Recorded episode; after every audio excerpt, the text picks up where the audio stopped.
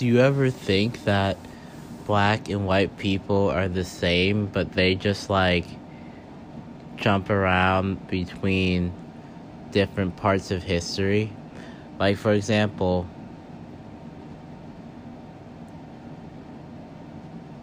like being ratchet is like a term that black people endorse and it's like when you act like hood and you do ignorant things like acting out and stuff like that. But then if you look at white people in like the 1930s, the 1800s, weren't they pretty ratchet? Like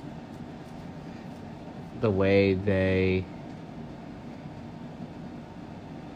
interacted, always partying, causing drama,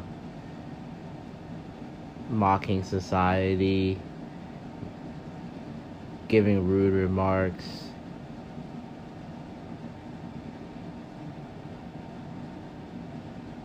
And because things weren't as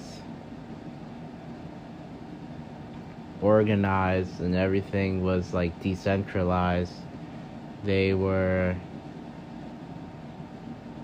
always causing trouble and I don't know, it's just something to think about. Like,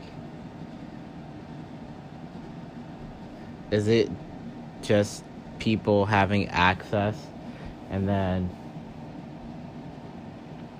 to better things, and then that's how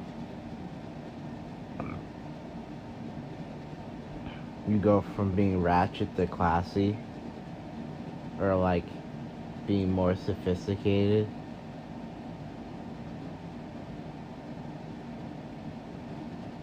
I think it's just all.